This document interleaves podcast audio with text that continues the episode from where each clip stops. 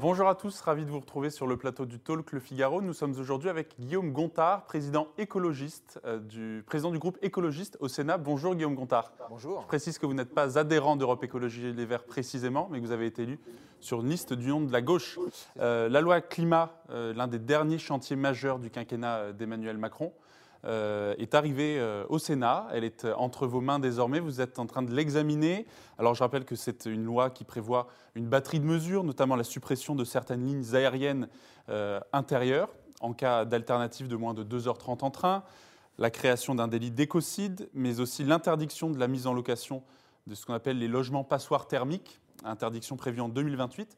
Est-ce que cette loi, avec toutes ces mesures, cette loi dense, avec euh, toutes les mesures qu'elle comporte, est un tournant, comme le dit la ministre de l'écologie, Barbara Pompili Bah, je ne pense pas que ça soit un tournant ou alors c'est vraiment un- juste une petite inflexion. Elle dit que c'est une avancée majeure. Et, et c'est bien, et c'est bien ce qu'on regrette, parce que autant euh, on a pu et, et j'ai pu saluer euh, la démarche euh, au départ démocratique avec euh, la convention citoyenne, les 150 citoyens, le tirage au sort, qui je trouve était quelque chose, était une expérience démocratique intéressante. Euh, mais ensuite, ça a été une succession d'humiliations justement pour euh, pour les citoyennes, pour les citoyens, et ça, je pense que c'est particulièrement grave. Donc euh, on, on s'est déjà dérivé de, de l'objectif. Et Une ensuite- humiliation parce que toutes les propositions n'ont pas été reprises? Bah, c'est- non seulement pas tout, on peut comprendre que quelques propositions ne, ne soient pas. Enfin voilà, il y a le travail parlementaire qui est exact, mais là, quand on regarde le texte sorti de l'Assemblée nationale, c'est à peine 14 propositions de la Convention citoyenne qui se retrouvent dans ce texte, sur 149 quand même. Donc on est très très loin euh, du compte. Une des, des propositions sur le, le référendum, on voit bien qu'il ne, verra, euh, il ne verra jamais le jour pour, pour modifier. Proposition du référendum pour ajouter l'environnement à l'article 1er de la Voilà, la- Constitution. sur l'article premier, on voit bien que bon, euh, les débats vont se, poursuivre, mais qu'il ne, qu'il ne verra pas le jour. Euh, donc ça a été renoncement sur renoncement. S'il ne voit pas le jour, pardon, c'est du fait du Parlement qui doit, Assemblée nationale et Sénat, s'accorder Oui, sur on un a eu texte, on a euh, eu un, un jeu de commun. dupes entre la droite sénatoriale et entre le président Macron, qui savait très bien que de toute façon il arriverait à ce type de situation. Donc il a fait croire à tout le monde, il a, il a joué à, à ce, à ce jeu-là que je trouve est, est particulièrement euh, décevant et dangereux, parce que je pense que quand on, on veut ouvrir, quand on veut avoir une, une participation avec les citoyennes et les citoyens, il faut être sérieux, il faut aller jusqu'au bout. Et là, ça n'a pas, été, euh, ça n'a pas été le cas. Alors vous, vous avez proposé votre euh, contre-projet euh, à ce- cette loi climat pas- avec une centaine pas- de mesures, dont l'interdiction des voitures thermiques dès 2030. Dites votre objectif globa- global, c'est une baisse de 55% des émissions de gaz à effet de serre en 2030. Est-ce que, avec une mesure telle que celle-ci, l'interdiction des voitures thermiques dès 2030, vous ne craignez pas les procès de nouveau en écologie punitive? Alors d'abord, re- revenir, c'est que la- la proposition qui avait été faite par Emmanuel Macron et la commande qu'il a passée à la Convention citoyenne, c'était baisse de 40% des gaz à effet de serre en 2030. Vous vous dites 55%. Ensuite, ensuite, on a eu depuis, euh, annonce de Biden, euh, l'Europe qui a fixé cet objectif européen de 55%.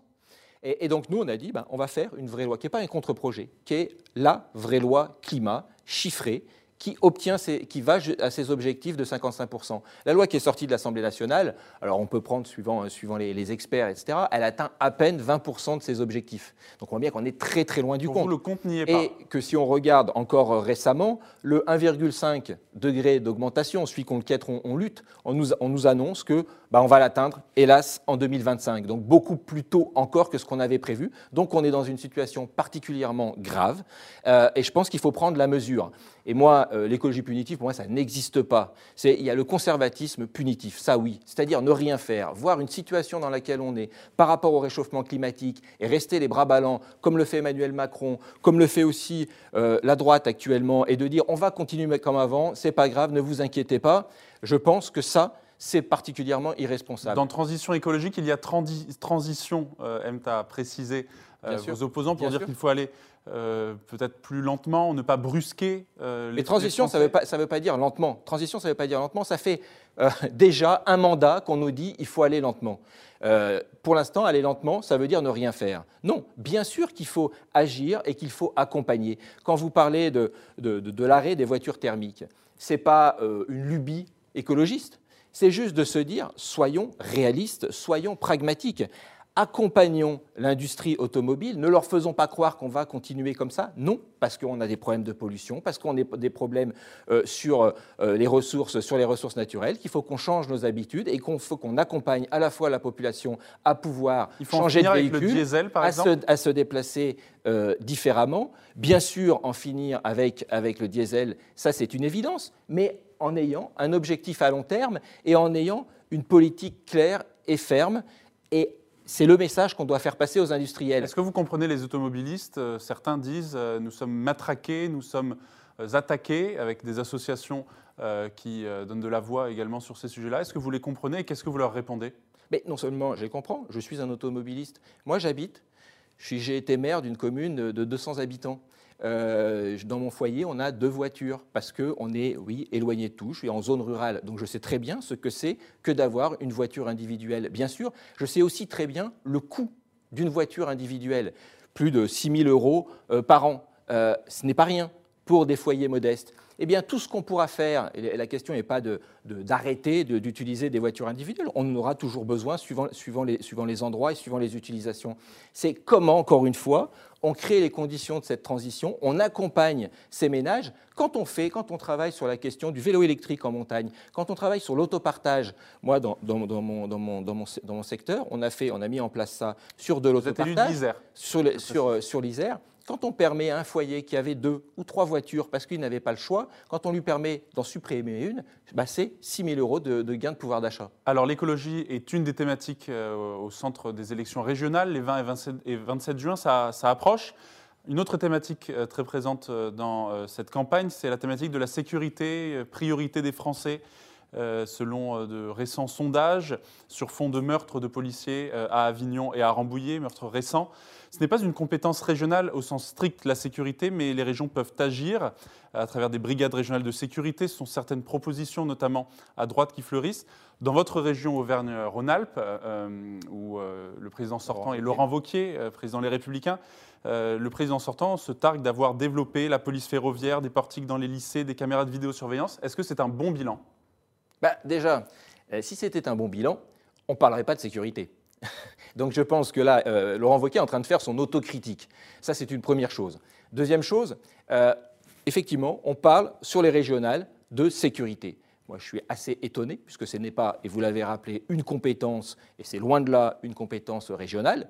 Donc c'est aussi, c'est en même temps, c'est en, même temps une, c'est en même temps une autocritique à la fois de cette majorité et de la droite euh, qui, était, qui était au pouvoir. Moi, je me souviens dans mon territoire, pareil encore rural, de m'être battu, c'était à l'époque c'était Nicolas Sarkozy, d'avoir des réunions avec le préfet parce qu'on voulait nous supprimer une caserne de gendarmerie en milieu rural. Et je peux vous dire qu'on s'est battu fermement pour conserver une présence humaine, pour avoir donc je pense que les, leçons qui sont données continuellement par la droite, ça commence à bien faire. les 10 000 policiers et gendarmes promis par Emmanuel Macron d'ici la fin du quinquennat, il dit que ce sera tenu. Est-ce que c'est une bonne nouvelle? Bah, c'est bien sûr, bien sûr qu'il faut qu'on revienne à de la présence humaine, aussi à une autre manière d'appliquer la sécurité et le lien, le vrai lien sur les, territoires. Donc, euh, bien sûr. Mais d'un autre côté, il faut aussi revenir, parce que là, qu'est-ce qui se passe? C'est l'extrême droite, c'est le Rassemblement national qui a fixé cet objectif, et puis tout le monde court derrière. C'est particulièrement dangereux. Non, on doit revenir sur les réelles compétences de, la région, euh, qui sont sur les transports, l'économie, l'éducation et agir parce que s'il y a une insécurité, pour moi, elle est d'abord sociale, elle est d'abord environnementale. On a parlé de, la crise climatique qui est particulièrement grave et qui est totalement liée justement à cette crise sociale, à cette question de, l'égalité, à cette question de la répartition des, des richesses. Il n'y a pas d'insécurité physique selon vous?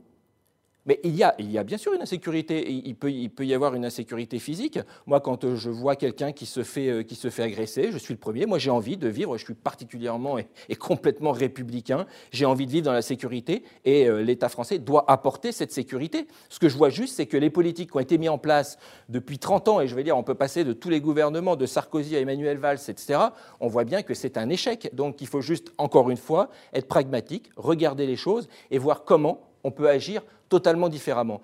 Mais en même temps, revenons sur les compétences de, la région, parce que tout ce qu'on a dit sur le réchauffement climatique, tout ce qu'on a sur nos propositions sur la vraie loi climat, c'est des choses qui peuvent se mettre déjà tout de suite aujourd'hui dans les territoires. Et si on prend l'exemple de, beaucoup de collectivités, je prends l'exemple de la métropole de Lyon, euh, le, RSA jeune, on a vu les, les files euh, d'attente pour juste pouvoir se nourrir dans notre pays. De, métropole de Lyon gouvernée par vos amis écologistes, je précise. Bien sûr, avec Bruno Bernard, eh ben, il n'a pas attendu. Voilà ce qui se passe quand on élit des, écologistes. Il met en place un, un RSA jeune euh, tout de suite. Il crée des emplois verts, même en s'associant avec le maire de Saint-Étienne, et il met, en place, il met en place des emplois verts. Donc concrètement, on peut agir. Et donc c'est ça qu'il faut faire. là, si je prends euh, Laurent Wauquiez, il nous balade, il nous, euh, il nous emmène sur, sur un terrain qui, euh, qui est en plus un échec pour lui, parce que il a dépensé beaucoup d'argent pour des caméras, pour des portillons à, l'entrée des, lycées. Pour quel résultat? Vous soutenez Fabienne Grébert, la candidate écologiste dans votre, dans votre région, Auvergne-Rhône-Alpes, où les sondages n'indiquent pas une probabilité d'une élection d'un candidat Rassemblement national. Ce n'est pas le cas en Provence-Alpes-Côte d'Azur, où Thierry Mariani euh, et donné gagnant au second tour en face à face avec euh, Renaud Muselier par un sondage euh, sorti hier. En Bourgogne-Franche-Comté également, où la région pourrait basculer au Rassemblement national. Est-ce que dans ces cas-là, il faut un front républicain, contre le Rassemblement national dans l'entre-deux tours Est-ce que vos candidats doivent se retirer si le risque Rassemblement national est avéré?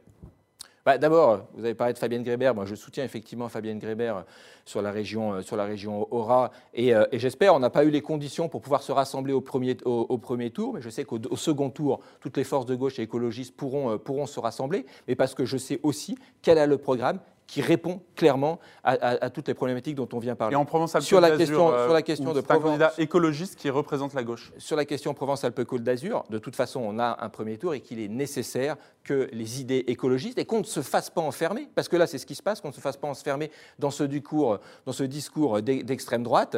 Euh, après savoir si euh, il devra y avoir un, retrait ou pas, je pense que voyons déjà ce qui, se passe au, premier tour.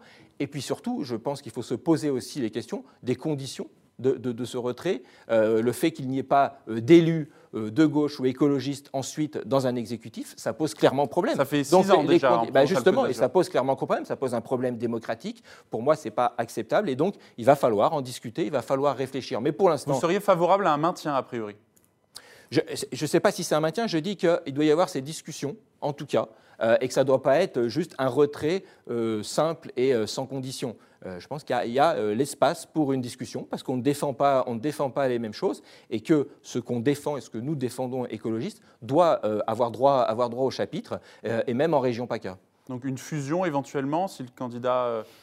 pour l'instant, on n'en est pas là. Je pense qu'il faut déjà aussi, étape par étape, là, chaque, chaque programme se, se, développe. Ça a encore du sens, le Front républicain, comme on l'appelle ça a encore du sens aujourd'hui. Mais moi, je ne l'appelle pas, l'appelle pas front républicain. Je pense qu'après, c'est comment, euh, comment on fait pour euh, mettre en place justement une alternative et puis surtout montrer, et, moi je dis juste à mes collègues de droite euh, et de, je dirais des deux droites, hein, de, de, la droite présidentielle et, de la droite plus, plus classique, arrêtez, arrêtez de donner du crédit au Front National, aux idées du, du, du Rassemblement National.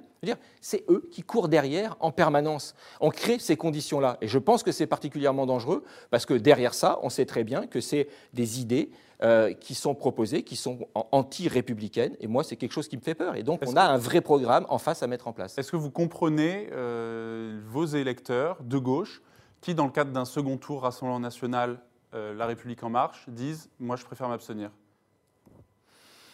Je ne sais pas si, je les, comprends. Je, comprends en tout cas, et c'est notre responsabilité. Et si je me projette sur les présidentielles, c'est notre responsabilité. Notre responsabilité, elle est où? Elle est double. Elle est justement d'avoir les conditions d'un second tour où on a un vrai débat de société, de projet, projet contre projet. Le projet qu'on porte, il n'a rien à voir avec le projet ultralibéral d'Emmanuel Macron. On doit avoir ce combat et on doit proposer ça et c'est notre responsabilité. Donc bien sûr, là on est dans la phase de construction, euh, construction du projet.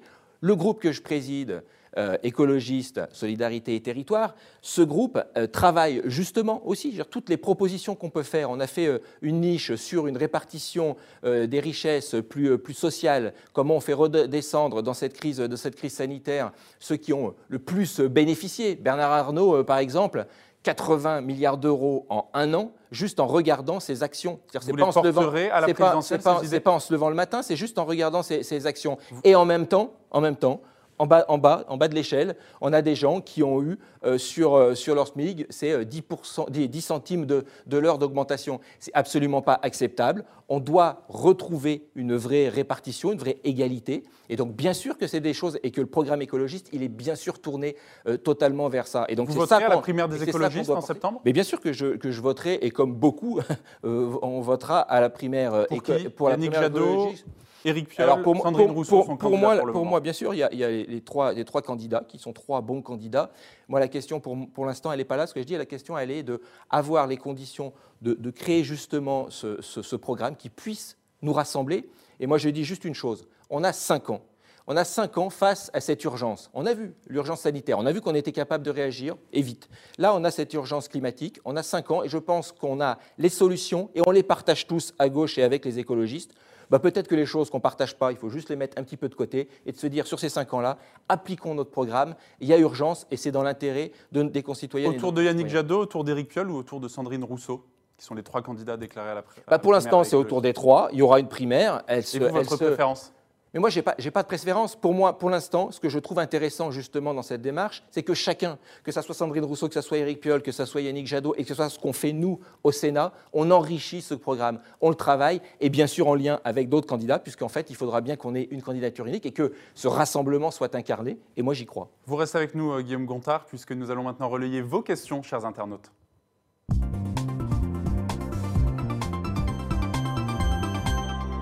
Des questions qui sont relayées par Adrien Briand. Bonjour Adrien. Bonjour Loris, bonjour Guillaume Gontard. Alors on a beaucoup de questions ce midi sur les, sur les transports. On a par exemple Meursault sur Twitter qui souhaitait vous interroger sur euh, la, gratuité des transports que vous défendez. Euh, il craint que cette mesure ne bonde les rames et les rende encore plus rédhibitoires. Que souhaitez-vous lui, lui répondre? Alors sur, la gratuité, c'est vrai que j'ai été rapporteur d'une mission sur la gratuité euh, au Sénat et justement avec un rapport qui a pris les choses pas euh, pour ou contre la gratuité, mais c'est de voir là où ça fonctionnait. Et ce qu'on a pu voir, c'est qu'effectivement, dans certaines, euh, dans certaines villes, prends l'exemple de, l'île de France ou euh, par exemple de, Lyon, enfin de l'agglomération lyonnaise, pardon, c'est vrai que sur des réseaux très denses où on a déjà des saturations sur certaines lignes, c'est vrai que ça peut être quelque chose qui est compliqué parce qu'en fait, le seul inconvénient de la gratuité, c'est que ça fonctionne. Ça veut dire qu'on gens euh, vont prendre le, transport en commun. Et donc, en fait, c'est juste une question de priorité et d'avancer. Et donc, dans, certains, dans certains cas, c'est mieux de, travailler sur l'offre d'abord et ensuite travailler sur cette question de gratuité. Et puis la gratuité peut arriver aussi progressivement avec une tarification sociale, avec de la gratuité le week-end. J'étais à Montpellier hier sur ces questions-là. Ils vont mettre en place la gratuité pour les jeunes et puis la gratuité le, week-end. Euh, c'est une vraie démarche, c'est une vraie question et en tout cas, c'est un outil, ce n'est pas la réponse, c'est un outil si on veut justement travailler sur ce euh, changement de comportement, sur l'usage du transport en commun. Certains opposants à la mesure disent que c'est illusoire, qu'à la fin c'est le contribuable qui paye. Qu'est-ce que vous leur répondez? Ben, bien sûr que c'est le contribuable qui paye, mais c'est illusoire. on nous parle toujours de comment on finance. Ça reste un choix politique. Quand on fait une action politique, bah oui, il faut la, il faut la financer. Euh, quand euh, le, gouvernement euh, est, revenu sur la taxe d'habitation, est-ce qu'on s'est posé la question de qui finance? Non, on l'a fait. Et eh ben, c'est de la même manière pour la gratuité. Si on souhaite le faire et si on a une volonté politique, on peut le faire. Deuxième question. Chris Cross sur Facebook. une voiture électrique coûte dans les 30 000 euros minimum. Ça n'est pas avec 2 000 euros d'aide que ça m'aidera à changer. Faut-il augmenter les, les aides? Bah, Nous, on fait des propositions justement pour, bien sûr, aider et faire en sorte que, bien sûr, que les, revenus les plus faibles puissent justement euh, aborder, on revient sur cette question de, transition, et puissent acquérir un véhicule.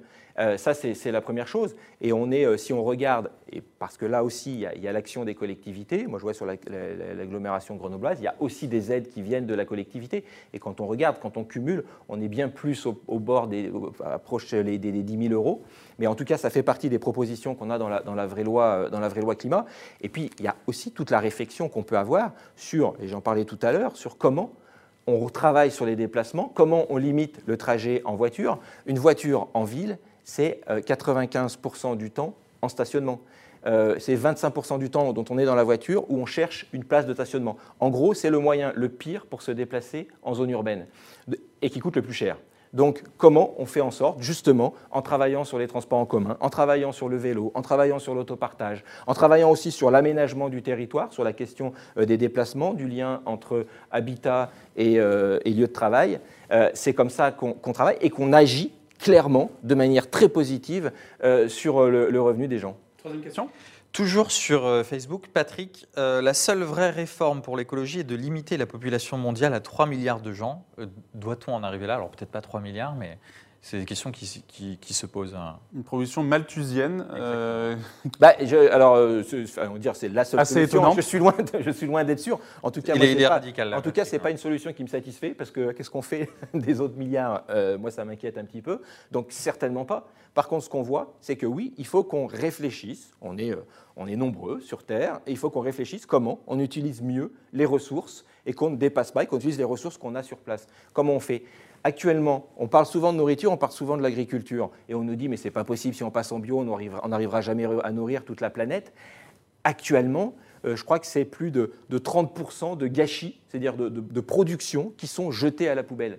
Donc voilà, voilà des actions euh, très claires sur comment on est beaucoup plus efficace. Euh, je vais dire quand... Euh, Sans pour euh, autant avoir recours à la politique de l'enfant unique, puisque ça semble être aussi l'un des aspects de la question. Sur la question. Sur la question des transports, comment on accepte encore Et sur mon territoire, demain, moi, je serai sur, sur une manifestation ferropène sur, sur le silicium et sur la filière photovoltaïque. Parce qu'on a une entreprise photovoltaïque sur notre territoire en Isère, Photowatt, solaire. qui va, énergie solaire, qui va fermer. C'était la seule qui fabriquait des panneaux de A à Z en France. Euh, on a la production de silicium ici en France, une entreprise qui va fermer. On n'est pas capable de faire ça. Qu'est-ce qui va se passer? On était en dépendance par rapport aux pays euh, pétroliers, on va être dépendant par rapport, euh, par rapport à la Chine. Comment on peut accepter ça? Donc là, oui, il y a une vraie, une vraie action, limiter les transports, être autonome, territoire par territoire, et c'est comme ça qu'on peut avancer. Allez, une dernière question, je crois, sur les éoliennes. Exactement, euh, nos internautes voulaient avoir votre réaction sur la tribune de Stéphane Bern, que vous avez sans doute lu euh, dans le Figaro, et dans laquelle il dénonce un, diktat éolien.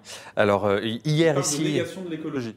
Et, on, donc on avait posé la question à Barbara Pompili hier ici dans le, dans le talk, et elle, elle, avait répondu que dire que les éoliennes ne sont pas renouvelables, c'est comme dire que la Terre est plate. Quelle est votre Position, dictat éolien, pas dictat éolien Est-ce que c'est renouvelable bah, En tout cas, ce qui est, intéressant, c'est qu'on s'aperçoit que pour produire de l'énergie, il y a un impact, quel qu'il soit. Je veux dire, même quand on pose un panneau solaire, euh, il faut du silicium. Quand on euh, met une éolienne, bah, il y a une éolienne, elle se voit. Euh, une centrale nucléaire, une éolienne, pour la démonter, c'est allez, deux jours. une centrale nucléaire, c'est deux à trois siècles. Donc on peut, on peut voir. Donc produire de l'énergie, oui, ça a un impact. Des barrages, ça a un impact. Euh, et donc ça, ça c'est bien de le savoir, parce que ça veut dire aussi travailler sur la sobriété et sur la limitation. ça veut pas dire, mais ça, veut bien dire ne pas ne plus se déplacer, ça veut pas dire ne plus euh, s'éclairer, etc. Ça veut dire de, le faire mieux. Donc ça, c'est déjà une première chose. Et ensuite, sur la question de l'éolien, euh, il y a eu, je pense, des problématiques où c'est vrai que quand des opérateurs arrivent, essayent de, entre guillemets, soudoyer des collectivités, etc., et que les choses se font je dirais, à côté justement des élus, à côté des citoyens, oui, ça ne fonctionne pas. Ça nous a été signalé dans les Bien sûr. Justement. Par contre, moi j'ai un exemple sur mon territoire, on a été approché, il y a eu une vraie démarche à l'échelle d'une intercommunalité. On est 27 communes et on s'est dit comment on fait? On n'a pas dit non, on ne veut pas d'éolien, on dit voilà comment on souhaite nous, dans notre territoire, être autonome en énergie, à la fois avec le solaire, à la fois avec l'éolien, à la fois avec l'hydroélectricité, et comment on va le répartir sur notre territoire et comment on est prêt à l'accepter. En intégrant les, citoyens, en les intégrant aussi à travers des centrales villageoises, qui fait qu'on a la main, les citoyens, les, collectivités, et surtout d'avoir la main, reprendre la main sur, sur nos communs, sur notre production d'électricité, c'est c'est indispensable. Et donc la question, elle n'est pas la question de l'éolien. Moi, je trouve franchement, euh, je suis plutôt fier de voir que quand, euh, quand on a des éoliennes et qu'on se dit, ben voilà l'autre manière, et je suis plutôt fier de montrer à mes enfants, de dire, voilà comment on produit de l'énergie, plutôt que quand je leur montre euh, à la fois une centrale nucléaire et que je suis allé visiter Bure, où je leur dis, ben voilà, on va enfouir les déchets à 500 mètres sous terre, et puis peut-être que dans 100 000 ans, on croisera les doigts pendant 100 000 ans, et puis on verra sur les générations futures je ne suis pas sûr que ça soit la meilleure solution. Merci beaucoup Guillaume Gontard d'avoir été notre bah, invité aujourd'hui. Merci, beaucoup Adrien d'avoir relayé les questions de nos chers internautes. Merci à vous de nous avoir suivis. Excellente journée, excellent week-end à tous et à lundi.